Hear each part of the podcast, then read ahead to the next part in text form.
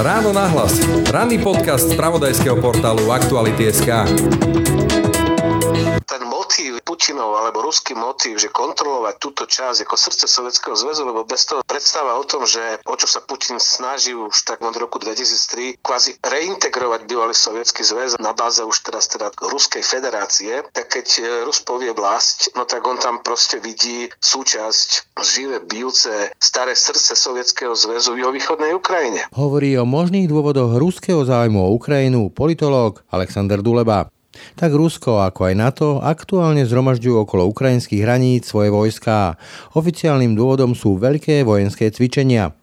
Neprerastie teda táto koncentrácia armád do horúceho vojnového konfliktu a nepokúsi sa Putin zvýšiť si svoju popularitu územnou agresiou tak ako v roku dvetisícštrnásť. Keby Rusi vojensky nezautočili vtedy, keby neokupovali Krym a nepodporili separatistov, tak vtedy sme mohli hovoriť o tom, že by tá Ukrajina reálne hrozilo, že by sa rozdelila na dve časti. Tá vojna ju scelila. Takže hovorím, Putin je otec politického ukrajinského národa a možno získal Krym, ale stratil Ukrajinu.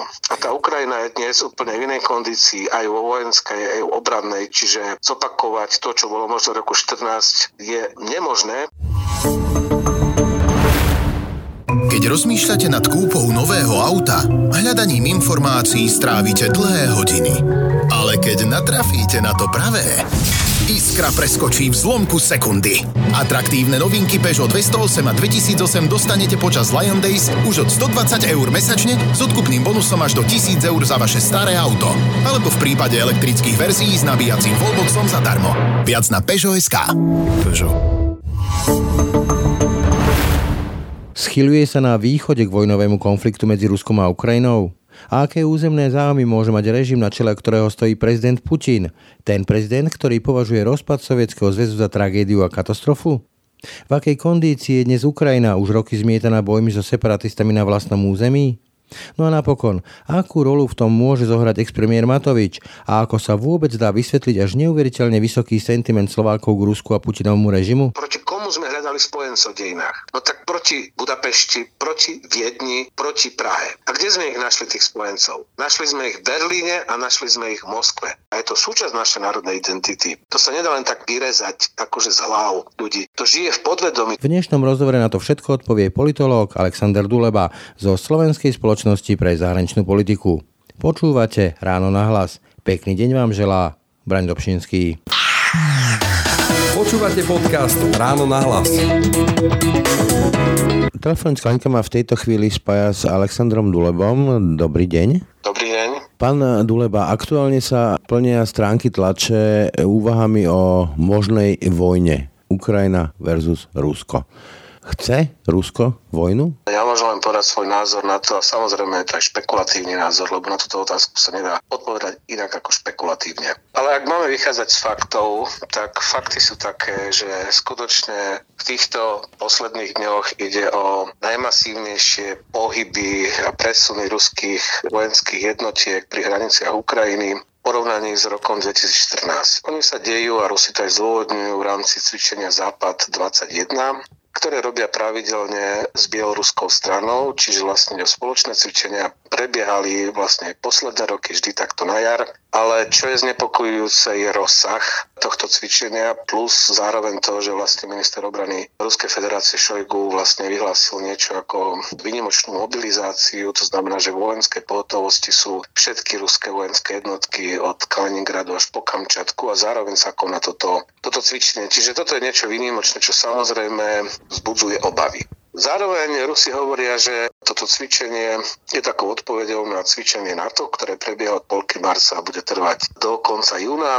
To je vlastne Eurodefender dvadsaťjeden, kde takisto vlastne v určitých fázach od Rumunska až po Estónsko dôjde k nejakým teda preskúšaniu nejakých vojenských aktivít a podobne. Čiže sme svedkami kvázi na jednej strane človek by chcel veriť tomu, že to zostane pri tom. Do nejakých paralelných vojenských cvičení vidíme, že na ruskej strane ide o niečo mimoriadne, aspoň z hľadiska robustnosti toho cvičenia, čo nebolo zvykom v tých predchádzajúcich rokoch. Ale cvičenia sú pravidelné v tomto čase. Čiže toto je taká, by som povedal, upokojujúca časť veci, pretože ja pevne verím, že to zostane pre týchto cvičeniach, ktoré sa proste v stanovenom čase ukončia a nezmenia sa na niečo horšie. Ukrajinci upozorňujú na to, že podobný rozsah pohybov ruských vojsk zaznamenali v roku dvetisícštrnásť, to znamená predtým, než Rusi vlastne okupovali ukrajinský Krym, a plus potom v apríli vlastne v roku dvetisícštrnásť týchto dňoch, to bolo teda štvrtého a piateho apríla,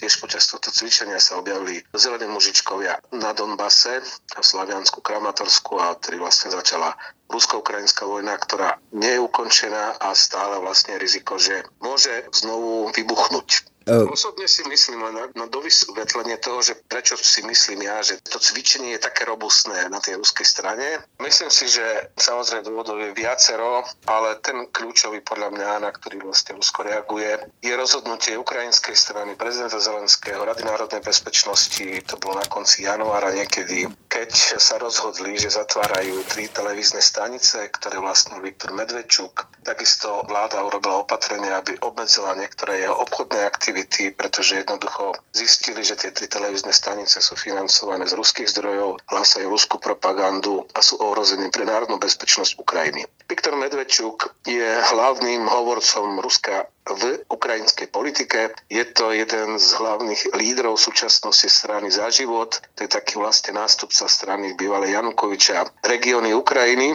Navyše ešte vlastne je krstným otcom Putinových dcer. Takže tam je tá väzba aj osobná, aj rodinná takmer, a to, že to Ukrajinci urobili teda v tom januári to rozhodnutie, tak vlastne odtedy sme svedkami, že sa zintenzívňujú prestrelky a vojenské strety na tej línii kontaktu na Donbase. Čiže medzi ukrajinskými ozbrojenými silami a separatistami. To sa skutočne zmenilo, pretože od dvadsiateho siedmeho júla platilo prímerie, ktoré sa skutočne výnimočne, ak si pozrieme aj ten vývoj roku dvetisícštrnásť, aj reálne dodržiavalo. To znamená, reálne sa tam niekoľko mesiacov už nestrieľalo. A po tomto rozhodnutí ukrajinskej vlády ohľadom tohto Medvedčuka, tých troch televíznych staníc, sa začali tie konflikty znovu. To znamená, znovu sa začalo strieľať, a teraz prišlo do toho ešte aj to robustné cvičenie vojenské v rámci spoločného rusko-bieloruského cvičenia Západ dvadsaťjeden.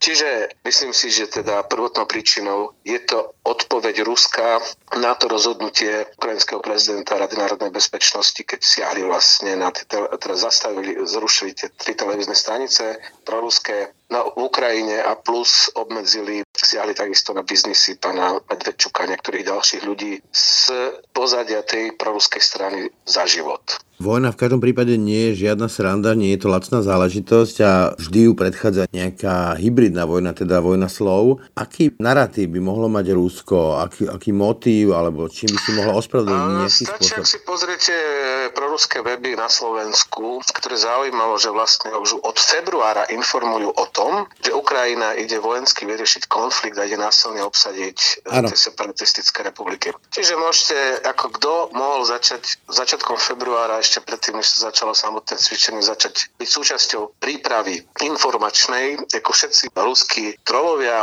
agenti, kde pôsobia odvtedy, od februára, jednoducho stále ozvučujú, interpretujú argument, že Ukrajina ide vojensky zaútočiť, čo je proste nezmysel. To je zdôvodnenie toho, legitimizácia vlastne aj toho vojenského cvičenia a možno aj vojenského konfliktu, ktorý samozrejme vylúčiť nikto nikdy nevie, pretože vieme, že ruské politické vedenie už nemá problém prijať rozhodnutie o použití vojenskej sily. V poslednom, v posledných rokoch to ukázali niekoľkokrát. Takže precedenci máme, tak samozrejme, že Ukrajinci majú veľké obavy. Samozrejme, že Ukrajina je dnes už inak pripravená na prípadnú nejakú masívnejšiu vojenskú intervenciu. Tam sa dokonca, až vás skočím do rečí, ale tam sa dokonca objavujú už motívy zničenia ukrajinskej štátnosti, čo sme čítali napríklad u Jana Čarnogurského a podobne.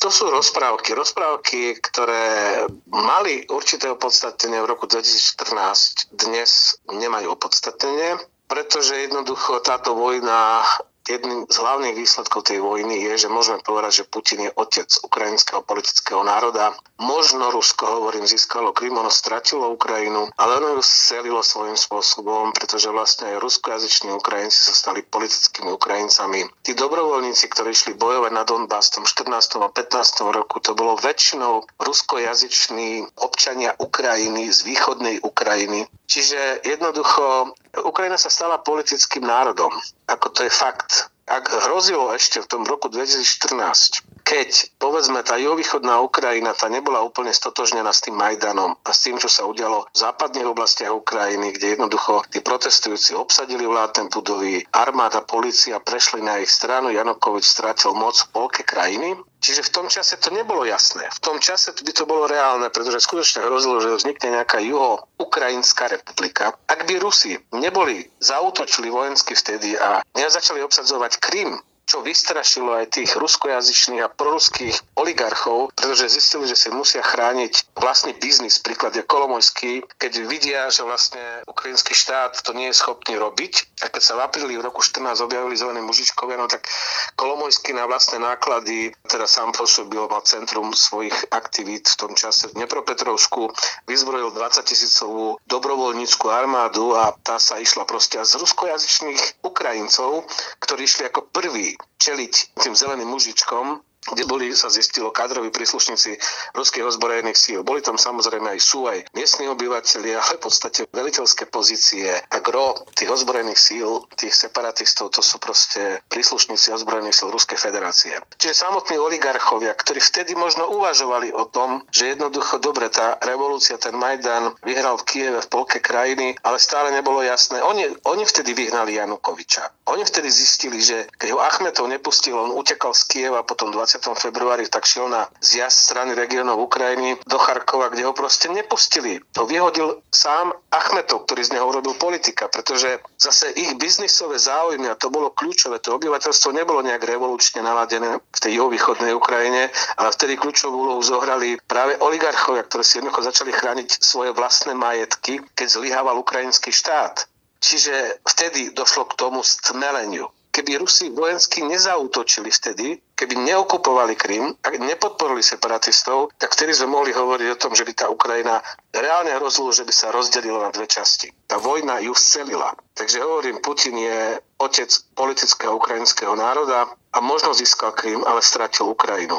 A tá Ukrajina je dnes úplne v inej kondícii, aj vo vojenskej, aj v obrannej, čiže zopakovať to, čo bolo možno v roku štrnásť, je nemožné. V každom prípade, a... ale keď sa vrátim napríklad k knihe Timothy Snydera Krvavé územie alebo do rokov dvadsiatych, tridsiatych minulého storočia Veľkého hladomoru, kde vymrali celé oblasti Ukrajiny a sovietský režim, alebo teda bolševici tam dosadili ruské obyvateľstvo, tak asi nemáme predstavu o tom, ako hlboko môžu byť tie nevraživosti a tie resentimenty. Je to medzi... jeden veľký omyl ohľadom ruskojazyčného obyvateľstva východnej Ukrajiny. Ako áno, po tom vymretí došlo k ďalšiemu presídľovaniu, ale hlavným zdrojom pracovnej migrácie nielen etnických Rusov, ale občanov Sovietskeho zväzu zo všetkých pätnástich sovietských republik do východnej Ukrajiny bol boom metalurgie v dvadsiatych a tridsiatych rokoch dvadsiateho storočia, pretože každý, kto robí biznis v metalurgii, vám povie, že najlepšie podmienky pre toto podnikanie v tomto odvetví sú vo juhovýchodnej Ukrajine. Máte tam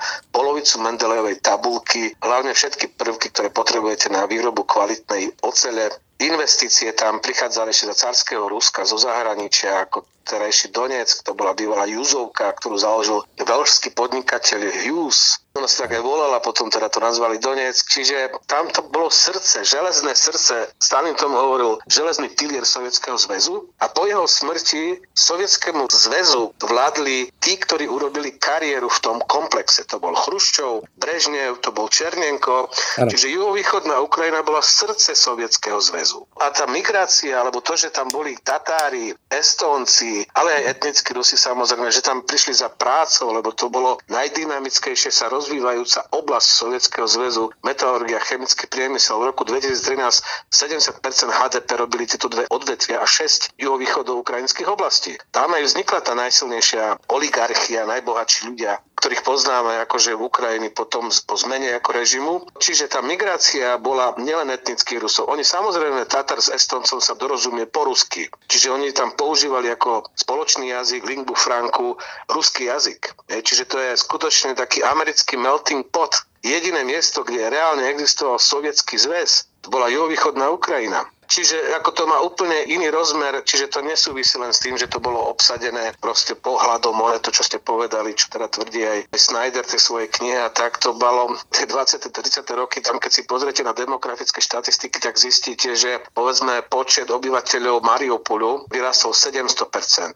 Donetsk päťsto percent, a to sa udialo za niekoľko rokov, keď skutočne Sovieti začali industrializáciu, a to znamená železnice, traktory a proste kov. Metalurgia. Čiže tam bolo aj reálne centrum ekonomické, kozmický priemysel, ale to je Južmaš Dnepropetrovsk. Jako to, že potom neskôr sa aj v Rusku začali vyrábať akože rakety a technológia, to je jasné, ale to všetko začínalo tam. Čiže ako je jasné, že ten motív, akože Putinov alebo ruský motív, že kontrolovať túto časť ako srdce Sovietskeho zväzu, lebo bez toho skutočne predstava o tom, že o čo sa Putin snaží už tak, ja to sledujem od roku dvetisíctri, kvázi reintegrovať bývalý Sovietsky zväz alebo na báze už teraz teda Ruskej federácie, tak keď Rus povie vlasť, no tak on tam proste vidí súčasť živé, bijúce, staré srdce Sovietskeho zväzu v východnej Ukrajine. Proste to je to isté, keď Maďar povie vlast, tak to nezodpovedá hraniciám, ktoré má súčasné Maďarsko. Takisto Rus, keď povie vlast, tak to je predstava, že proste toto je súčasť tej vlasti. Myslí aj Ukrajinu.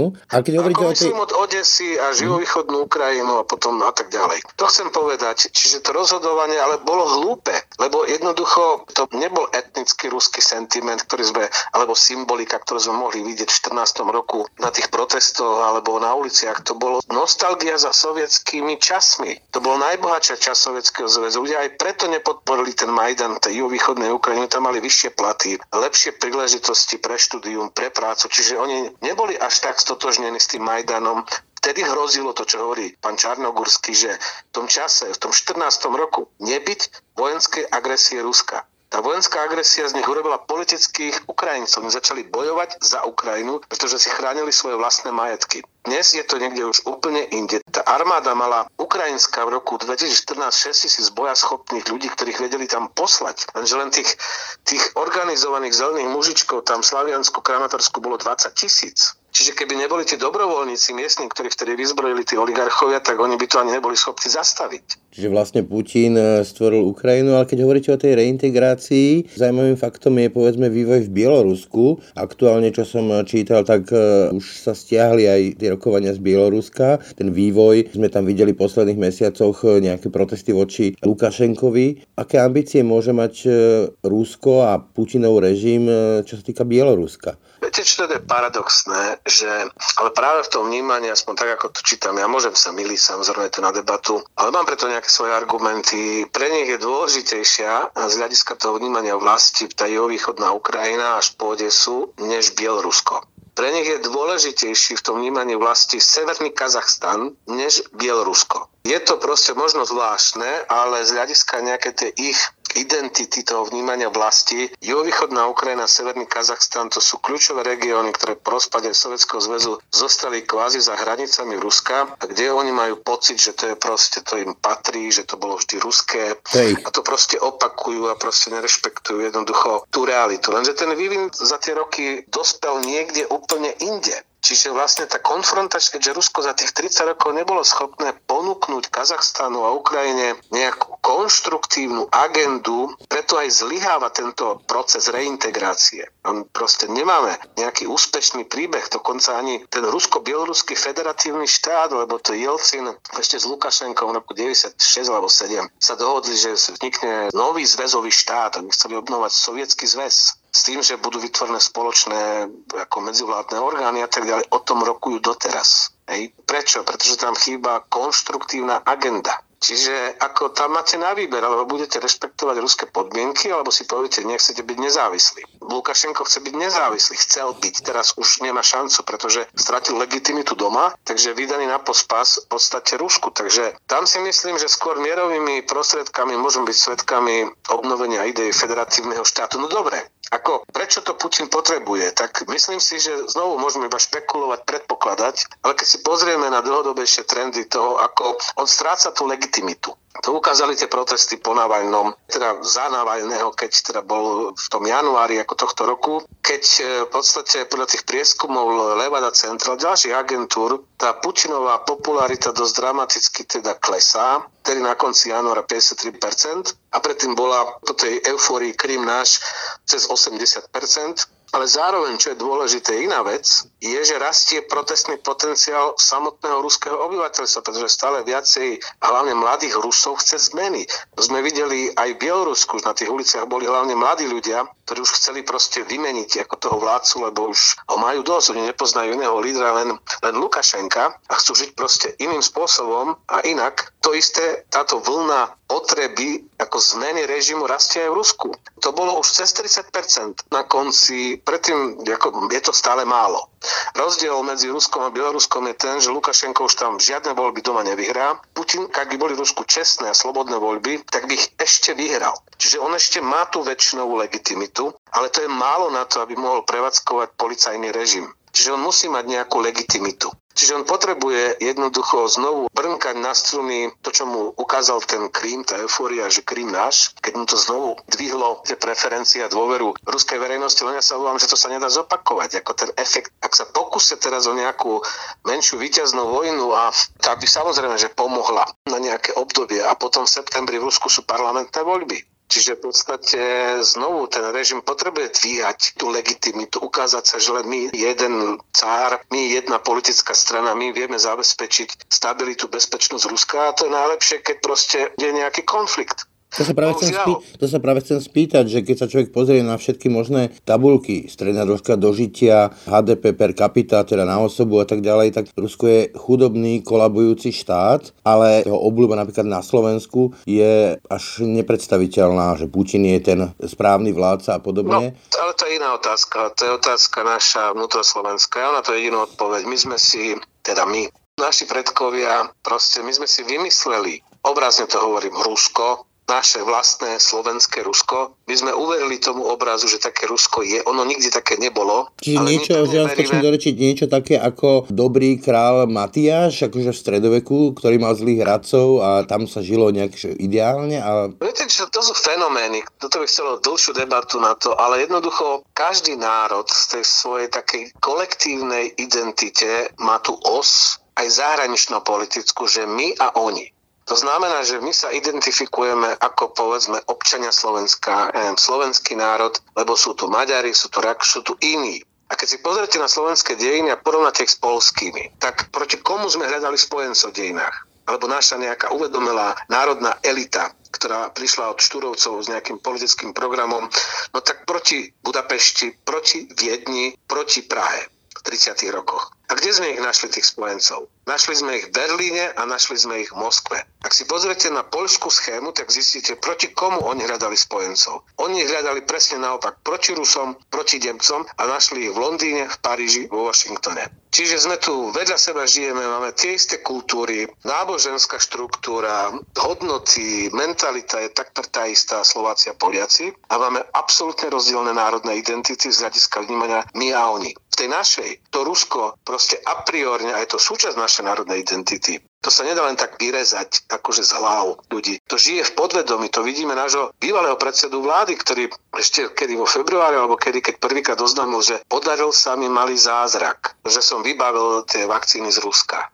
Slovo zázrak v súvislosti s Ruskom, k tomu mal blízko Mečiar v deväťdesiatych rokoch. On zachraňoval zbrojársky priemysel, on si mal privilegované vzťahy. Na jednej strane hovoril, že ideme do NATO, do é ú, na druhej strane teraz chcel zachrániť zbrojársky priemysel, pretože sa tu všetky tie výrobky, tanky, diela tak vyrábali v sovietskej a potom ruskej licencii. Fico chcel veľké projekty s Ruskom, akože široko rozchodná. My stále máme v podvedomí veľké očakávanie, že jednoducho s Ruskom my urobíme veľký projekt. Aj keď reálne sa ten obchod je na nulovej skoro úrovni, alebo teda minimálne? tri percentá ako podiel zhruba, čo si pamätám, štatistiky za posledné roky, je to asi tri percentá objemu nášho zahraničného obchodu, a vďaka tomu hlavne, že kupujeme teda plyn v prvom rade a potom ropu, samozrejme rafinérka Slovnaft, pretože je to výhodné. Keď sa vrátim k tomu zázraku, o ktorom ste hovorili teraz o vakcíne, ako vy vidíte ten úvodovka, že hybridný projekt, teda Sputnik V v tom ponímaní, ako ho máme my?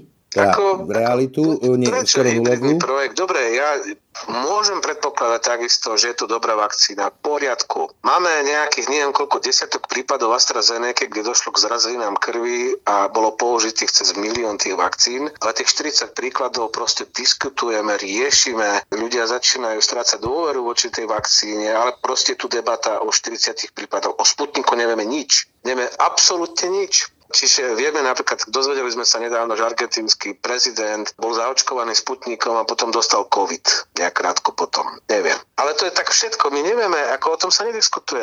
Ale v každom prípade náš pre, bývalý predseda vlády sa do toho angažuje nesmiernou mierou a aktuálne. Až prekračuje svoje kompetencie. Pochopiť, neviem to vysvetliť. Snažil som sa nájsť nejaké racionálne vysvetlenie. Nerozumiem tomu, prečo on očakáva, že proste milión Slovákov akože sa teší, že sa dá zaočkovať vakcínou Sputnik. Ako neviem, kde on berie toto presvedčenie. A hlavne, viete čo, ak to bude certifikovaná vakcína, nech sa páči, ale máme nejaké postupy dohodnuté. Ukazuje sa, že to funguje kvalitne. Máme kapacity vďaka Európskej únii, máme tu spoločnú liekovú agentúru, ktorá preveruje tie vakcíny. Je to zdĺhavý proces, náročný, ale technologicky dobrý, kvalitný. Máme spoločne dohodnuté inštitúcie, tak ja dôverujem tomu, že keď proste to, tie inštitúcie fungujú, výsledkom bude schvaľovanie kvalitných vakcín, ktoré môžeme bezpečne používať. Pokiaľ Sputnik nie je takouto vakcínou, tak ja nerozumiem celé tie debate o zachraňovaní, o nejakom odvolávaní sa, že aj v tom Maďarsku, veď Maďari očkujú čínskymi vakcínami. Ako Rusi im tiež nedodali tie objemy, ktoré im slúbili, oni si tiež objednali a dohodli dva milióny vakcín ako dos, ale nakoľko viem, tak to je pár desaťtisíc ľudí a to boli dobrovoľníci. Maďarský minister zdravotníctva povedal, že prvých tri až päť tisíc tých, ktorých budú očkovať, to boli dobrovoľníci. A potom maďarská, maďarská lieková agentúra a lekárske kapacity sledovali dopady toho Sputniku. Ja takto prosto, myslím, že sú na nejakých štyridsať tisíc. Čiže ako tu, keď počúvam v našich médiách, že ak Maďarsko je úspešné a že vakcínuje Rusko, vakcínu Sputnik, to sú, to sú vlastne také hoaxy, nepodložené informácie, pretože jednoducho reálne skutočne sú rýchli v tom, ale nie kvôli ruskej vakcíne, ale kvôli čínskej vakcíne. To isté sa týka Srbska, tam sa vakcinuje hlavne čínskymi vakcínami. Dobre, čiže ja neviem, prečo v takomto prípade pán... možno považovať, keď použijem ten Leninov termín užitočný idiot, Igora Matoviča za užitočného idiota ruskej e, propagandy v súvislosti s tou... Dá sa, to aj, dá sa to aj takto povedať, oci, povedzme v tomto prípade chcem veriť, že to sú nejaké iné motivy, ale ja vám na to neviem odpovedať, to je otázka pre niekoho iného. A môže, povedzme, vzhľadom na ten sentiment, ktorý tu vládne, teda obľuba Ruska a Putinovho režimu, neštandardne, ako ste aj vyspomínali, napríklad oproti Poľsku a podobne, viesť Slovensko mimo nejakých trajektórií, ktoré aktuálne máme, myslím zahranično-politických, teda súčasť euroatlantickej civilizácie, Európskej únie, NATO a podobne? Viete čo, v deväťdesiatych rokoch to bolo reálne, vtedy, keď sa vlastne Mečiarova vláda dostala do konfliktu s vládami členských krajín E Ú, NATO, keď nás vylúčili z prvej vlny, vtedy to bolo reálny scenár. Chcem povedať, že v roku deväťdesiat... To, to že keď Počka, nás nechceli na západe, tak pôjdeme na východ, to čo hovoril Vladimír Mečiar. Hej? Áno, áno, a mám viacero takých bonmotov, ale fakt je ten, a to si musí uvedomať každý informovaný človek, ja predpokladám, že predseda vlády Slovenskej republiky je informovaná osoba, si musí uvedomovať jeden fakt, že v roku deväťdesiattri há dé pé Slovenska bol sedemnásť miliárd eur v prepočte v cenách roku dvetisícdesať. Dneska sme už dávno cez osemdesiat miliárd. Ako to, že sa nám tu niekoľkonásobne jednoducho sme zbohatli, že tu prišli investície do niektorých sektorov, môžeme o tom diskutovať, ale je tu práca, to Slovensko sa rozvíja. Základná príčina alebo zdroj tohoto plus reformy, ktoré robili ešte Dzurindové vlády a tak ďalej, ale je to, že sme súčasťou jednotného trhu Európskej únie. To keby sme my tu vyrábali pre päť miliónov ľudí a mali sme tu colné tarify ako vo všetkých tých možných obchodoch, tak tu neviem, kto by tu prišiel vyrábať pre päť miliónov, keď tu prichádzajú vyrábať pre štyristo miliónov. A toto je základný rozdiel. Toto neexistuje alternatíva. Každý, ktorý rozmýšľa o tom, že Slovensko môže byť bohatšie a bezpečnejšie mimo, je proste chorý človek a neinformovaný človek. A ja pevne verím, že si nebudeme voliť chorých a neinformovaných ľudí, ktorí budú vládnuť tejto krajine. Čiže úplne stručne, keď to zjednoduším, aj keby nejaký politik mal ambície vytrhnúť nás z tohto kontextu euroatlantickej civilizácie, tak všetky tie biznisové, obchodné a ďalšie väzby sú natoľko silné, že by to bolo až nereálne? Ale ja hlavne neviem, prečo by to mal robiť. Prečo by mal vládnuť Slovenskej republike človek, ktorý by chcel poškodzovať verejný záujem a záujem občanov žiť kvalitne? No a to, čo sa momentálne ja, ja deje napríklad v súvislosti... Ja verím, že taká, že taká situácia proste nenastane, to som povedal. Dobre, ale... Čiže on nemá dôvod. Každý, kto nesie zodpovednosť za túto krajinu, musí pozerať z bezpečnostného, ekonomického hľadiska, ďalších iných hľadisk, najvýhodnejšie, najlepšie riešenia. Iné neexistujú, než tie, ktoré našťastie už máme. A povedzme tie hry, ktoré vidíme v súvislosti s tým Sputnikom a niektor- angažovanosťou niektorých našich politikov v tejto agende, ktorá sa ukazuje ako nie celkom reálna, ale zaujímavá z hľadiska, povedzme, že... Ja to pé ér čítam proste, to sú ich politické marketingové hry, pretože máme tu toho nostalgického voliča nejakého, ktorý má v hlave ako tú predstavu. To je akože asi v pohode, ale inak iný racionálny motív, ktorý by to vysvetlil, ja neviem, nepoznám. Čiže keď sa vrátim k tej prvotnej otázke, máme sa teda báť niečoho na východe, teda nejakej vojny, ktorá by nás mohla niečo stáť, myslím aj ľudský, aj biznisov, neviem ako? Nie, že báť, ale obávať sa môžeme.